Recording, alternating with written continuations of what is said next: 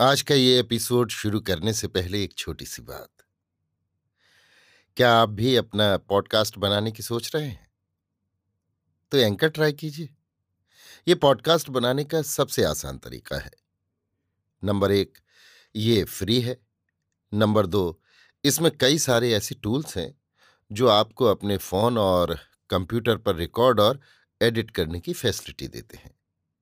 Number तीन आप अपने पॉडकास्ट को डिस्ट्रीब्यूट भी कर सकते हैं, जिससे इसे स्पॉटिफाई और दूसरे प्लेटफॉर्म पर सुना जा सके। तो डाउनलोड कीजिए फ्री एंकर ऐप या विज़िट कीजिए एंकर डॉट एफ़ पर अपना पॉडकास्ट स्टार्ट करने के लिए। ये तो थी एक छोटी सी जानकारी, और अब शुरू करते हैं एपिसोड का सिलसिला। तो आज के एपिसोड में लीजिए सुनिए सूर्यकांत त्रिपाठी निराला के लिखे उपन्यास निरूपमा का भाग पाँच, मेरी, यानी समीर गोस्वामी की आवाज़ में। नीली मार खाकर जिस तरह निरूपमा से नाराज़ हुई थी, अनादृत होकर उसी तरह यामिनी बाबू से हुई। वो शारीरिक शक्ति में दीदी या यामनी बाबू से कम है, पर बदला चुकाने की शक्ति में नहीं। जिस समय चमार के रूप से कुमार गया था और उससे उत्तरोत्तर बढ़ते परिचय से लोगों में आश्चर्य और श्रद्धा बढ़ रही थी। उस समय बिना व्यक्तित्व और बिना विशेषता की समझी गई नीली भी एक बगल खड़ी हुई सब कुछ देख सुन रही थी। उसे अपने प्रति होने वाली अवज्ञा की परवाह न थी। कारण? उसने निश्चय कर लिया था कि ऊंचाई, शक्ति और विद्या जैसी कुछ ही बातों में वो दूसरों से छोटी है। जब वो उनकी ऊंचाई तक पहुँच जाएगी, तब वैसी हो जाएगी। यों दूसरों की तरह वो भी सब बातें समझ लेती है।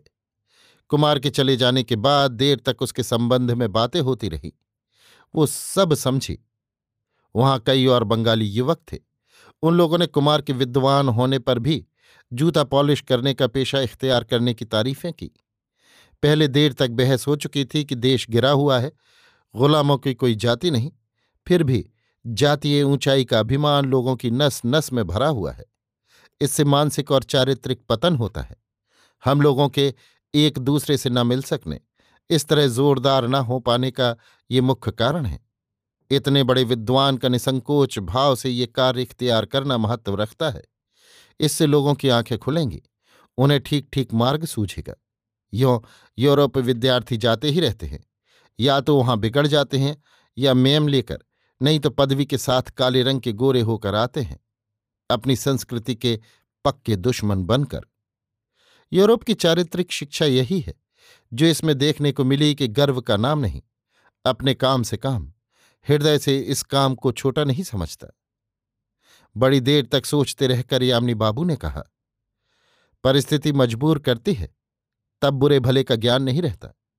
जो काम सामने आता है, इंसान इख्तियार करता है, क्योंकि पेट वाली मार सबसे बड़ी मार है।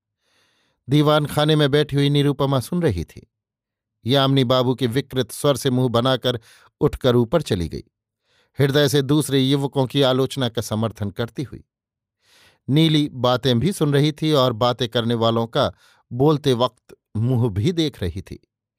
कुमार के लिए नीली के भी मन में सहानुभूति पैदा हुई। उस आलोचना के फलस्वरूप उसने निश्चय कर लिया कि ये अच्छा आदमी है और हर एक शंका का समाधान इससे निस्संदेह होकर किया जा सकता है। कभी कभी वो होटल जाया करती थी। मैनेजर उससे स्नेह करते थे। दोपहर के भोजन के बाद जब घर वाले आराम करने लगे, होटल चलकर कुमार से स्नेह प्राप्त करने के लिए नीली चंचल हो उठी। मिलने की कल्पना से हृदय में बाल चापल्य पैदा हुआ, जिससे उसे एक प्रकार का सुखानुभव होता रहा। इधर उधर देखकर घर के लोगों की आँख बचा, त्वरित पद होटल आई ठीक सामने मैनेजर का कमरा था। एक दृष्टि से मैनेजर को देखा। मैनेजर के मुख पर कुछ ऐसी गंभीरता थी कि नीली की सस्नेह आलाप वाली इच्छा दब गई। उसे कुछ भय सा लगने लगा। तब तक होटल का नौकर रामचरण आया और बोला, बाबू, अभी नहीं तनख्वाह देना चाहते तो दस दिन बाद दीजिए। मैं अपने भाई के पास जाता हूँ। पर कुमार बाबू के बासन अब हम नहीं छू सकते। हमें रोटी पड़ जाएगी। कहकर चलने लगा। इसका साफ़ मतलब नीली समझ गई। एक कुर्सी पर बैठ गई और उसी तरह कभी मैनेजर साहब और कभी नौकर का मुँह देखने लगी। डांट कर मैनेजर साहब ने रामचरण को बुलाया। फिर ऊपर नारायण बाबू और जगदीश बाबू को बुला लाने के लिए कहा। ये होटल नाम में जितना भड़कीला है। भोजन में उतना सुघर और प्रचुर आशय नहीं। नाम के नीचे छोटे अक्षरों में लिखा हुआ है, वैष्णव भोजन। होटल में जो कहार है, वे भोजन से भी बढ़कर वैष्णव हैं, यानी आचार शास्त्र का यथा नियम पालन करने वाले। उन्हें तरक्की की भी प्रचुर आशा है, क्योंकि भगवान दीन अहिर अब ठाकुर बन गया है और किसी का छुआ भोजन नहीं करता। उनके मनोभाव की यहाँ पुष्टि होती है। यहाँ ज़्यादातर दफ्तरों के वे बाबू रहते हैं। जो सरकार को कलयुग की प्रतिष्ठा बढ़ाने वाली प्रधान शक्ति मानते हैं और उसकी या उसके रंग से रंगी अन्य ऑफिसों की नौकरी आर्थिक विवशता के कारण करते हैं। पर वे हृदय से पूर्ण रूप से प्राचीन सनातन धर्म के रक्षक हैं। उनके विचार में यदा यदा ही धर्मस्य ग्लानिर्भवती भारत का पूरा चित्र इस समय भारत में देख पड़ता है और श्री भगवान के अवतार में अब क्यों देर हो रही है, ये उनकी समझ में नहीं आता। नारायण बाबू और जगदीश बाबू को रामचरण बुला लाया। इतवार को भी आराम नहीं मिल रहा। वे नासिका कुंचित किए हुए सोचते से आकर कुर्सी पर बैठ गए। मैनेजर साहब ने कहा तो क्या कुमार बाबू को जाने के लिए कह दूँ? ये हम कैसे कहें? नारायण बाबू ने कहा, पर यह ज़रूर है कि उनके रहने पर हम होटल छोड़ देंगे। जगदीश बाबू ने कहा, ये इंग्लिस्तान नहीं, जैसा देश वैसा भेष। यहाँ तो इस तरह चमारों में ही रहा जा सकता है। भाई, हमें सोना है, हम तो जाते हैं। कुमार बाबू को बुला ला। मैनेजर साहब ने रामचरण को आज्ञा दी।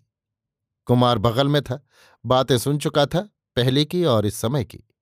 कहा कि बाकी किराए का बिल चुकाकर वो शाम को चला जाएगा। इस समय उसे मैनेजर साहब की बात सुनने की फुर्सत नहीं। कुमार की आवाज़ मैनेजर साहब के पास तक पहुँची। नीली खुश होकर उठी। आवाज़ में खुश कर देने की वैसे ही लापरवाही थी। भीतर से कमरे में न जाकर बाहर के बरामदे में टहलने लगी। बाहर से भी भीतर जाने का दरवाज़ा है, पर बिना परिचय के जाए कैसे? मैनेजर से पूछताछ कर कोई सूरत निकालती, पर उसकी जगह न रही। मैनेजर कैसा आदमी है, इसे अक्ल नहीं, होटल वाले गधे हैं। नीली बरामदे में टहलती रही। कुमार के झरोखे के पास इच्छापूर्वक धीरे धीरे कि वो टोके।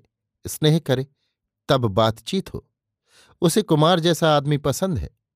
होटल वालों को मालूम नहीं, कैसे आदमी से प्यार और कैसे से घृणा करनी चाहिए। जब कुमार ने नीली को गिन गिन कर पैर रखते देखा, तब समझ गया कि सामने वाले घर की लड़की है। वो उसके घर गया था।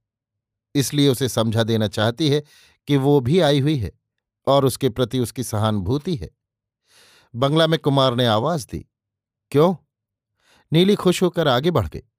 वहाँ से उसका मुँह न देख पड़ता था। उठकर कुमार ने दरवाज़ा खोला। देखा देख कर लजाकर नीली दूसरी तरफ़ देखने लगी। टोकने से लड़कियाँ अक्सर भग जाती हैं। नीली भगी नहीं। कुमार की इच्छा हुई उसे बुलाकर बैठाए और उससे बातें करे। इधर दोपहर भर धर्म और नीति की बहस सुनते सुनते परेशान हो रहा था। कहा, एक तस्वीर मेरे पास है। बहुत अच्छी है। आओ तुम्हें दू। एक दफ़ा सारी देह हिलाकर नीली ने नहीं नहीं की, फिर धीरे धीरे कमरे में गई। कुमार बंगला बोला, वो साफ़ बंगला बोल सकता है। ये एक नया आविष्कार नीली ने किया, और पहले उसके मन में जितना सामीप्य कुमार का था, अब और हो गया। बड़े आदर से कुमार ने कुर्सी पर बैठने के लिए कहा। फिर अंग्रेज़ी मैगजीन से एक तस्वीर फाड़ कर दी। नीली तस्वीर देखती हुई खुश होकर कुमार से बोली, आप तो हिंदुस्तानी हैं। नीली की साफ़ हिंदी कुमार को बड़ी अच्छी लगी। पूछा, और तुम? बंगाली। नीली गंभीर हो गई। फिर तस्वीर देखने लगी। हम हिंदुस्तानियों से बड़े हैं। ये भाव इस जरा सी लड़की में भी बद्धमूल है। कुमार ने सोचा, फिर हंसकर पूछा, तुम कहाँ पैदा हुई? अपना मकान दिखाकर नीली बोली, वहाँ। तो वो बंगला है। तब तो तुम भी हिंदुस्तानी हो। नीली ने लजाकर सर हिलाया। कुमार बंगला में बोला, हम बंगाली हैं, तुम हिंदुस्तानी हो। नीली बंगला में बोली, आप हिंदुस्तानी हैं, मैं जानती हूँ। मेरी जन्मभूमि कलकत्ता है, फिर मैं हिंदुस्तानी कैसे हूँ? तुम कहाँ रहते हो? ढाका? कुमार ज़ोर से हंसा और बंगला का पूर्व बंग वालों पर मज़ाक बनाया एक पद कहा। पद बहुत मशहूर है। नीली भी जानती थी, चूँकि वो पूर्व बंग की थी। इसलिए उसका उत्तर भी उसने रट रखा था, जो पूर्व बंग वालों का बनाया हुआ था। सुना दिया, फिर बोली, दीदी कलकत्ते की है। कुमार ने नीली के मकान में जूते पालिश करने के लिए जाकर भी निरूपमा को देखा था। समझ गया, पर उस पर कोई बातचीत न की। कहा, तुम लोग ढाके के बंगाली बनो इससे तो बेहतर है कि लखनऊ के हिंदुस्तानी रहो। बंगाली हम हैं। हम्म कुमार के गर्व के स्वर पर अवज्ञापूर्ण ध्वनि करके नीली ने कहा, आप तो रामपुर में रहते हैं। रामपुर दीदी की जमींदारी है। कुमार खूब खुलकर हंसा, कहा, तुम्हारी दीदी तो बहुत बड़ी जमींदार है। तीन घर का गाँव है और कुल नौ खेत बाकी सब ऊसर। और भी तो गाँव है। नीली कुमार को एकटक देखती हुई बोली तुम्हारी दीदी बहुत बड़ी जमींदार है। शादी हो जाएगी, तब जमींदारी रखी रहेगी, तब तुम जमींदार होगी। नहीं, आप समझे। कहा तो दीदी कलकत्ते की हैं हम ढाका के। हाँ हाँ गलती हो गई। तुम्हारी दीदी कलकत्ते से यहाँ कैसे आकर जमींदार बन गई? आपके गाँव के कौन जमींदार हैं? वे तो रामलोचन बाबू हैं। हैं नहीं, थे। उनका देहांत हो गया तीन साल हुए। अब दीदी जमींदार हैं। काम सब दादा करते हैं। नीली मन ही मन सोच रही थी, दीदी इन्हें प्यार करती हैं, ये भी दीदी को प्यार करें। तो तुम्हारी दीदी की जिससे शादी होगी, वो तो रातों रात मालदार हो जाएगा। हाँ कहकर नीली खिलखिला दी, कहा, यामनी बाबू से होगी। यामनी बाबू का नाम कुमार को याद था। पूछा, कौन है यामनी बाबू? वो जो यूनिवर्सिटी में अभी लेक्चरर हुए हैं। कुमार चुप हो गया। फिर जल्दी ही स्वस्थ होकर पूछा, तुम्हारा नाम? श्री नीलिमा देवी। कहने के सभ्य ढंग पर कुमार हंसा। फिर पूछा, और हमारे गाँव की जमींदार तुम्हारी दीदी का नाम? नीली मुस्कुराकर बोली, श्री निरूपमा देवी। कुमार कुछ सोचता हुआ सा उठा। कमरे के बाहर होटल की घड़ी लगी हुई थी, देखने के लिए। लौटा तो नीली ने पूछा अच्छा एक ग्राउंड की घास दो घोड़े दो दिन में चरते हैं। तो एक घोड़ा कितने दिन में चरेगा? चार दिन में? क्यों? मेरा इम्तहान हो रहा है। नहीं, आप तो आज चले जाएँगे। तुम्हें कैसे मालूम हुआ? आप जब कह रहे थे, तब मैं वहाँ बैठी थी। अब कहाँ जाएँगे? कुछ ठीक नहीं। तुम्हारी दीदी की इतनी जमींदारी है। कहीं जगह दिला दो।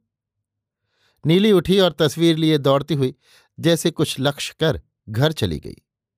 दीदी के कमरे में जाकर देखा, वो अंग्रेज़ी का एक उपन्यास पढ़ रही थी। नीली को अपनी गलती मालूम होते ही दीदी के प्रति हुआ वह दूर हो गया। बगल में बैठकर बोली, कुमार बाबू ने मोची का काम किया है, इसलिए होटल वाले उन्हें होटल में नहीं रख रहे। वो आज कहीं चले जाएँगे। बड़ी अच्छी बंगला बोलते हैं। निरुपमा सचिंत आँखों से सोचती रही। किताब एक बगल रखी रही। अभी आप सुन रहे थे सूर्यकांत त्रिपाठी निराला के लिखे उपन्यास, निरूपमा का भाग पाँच, मेरी यानी समीर गोस्वामी की आवाज़ में।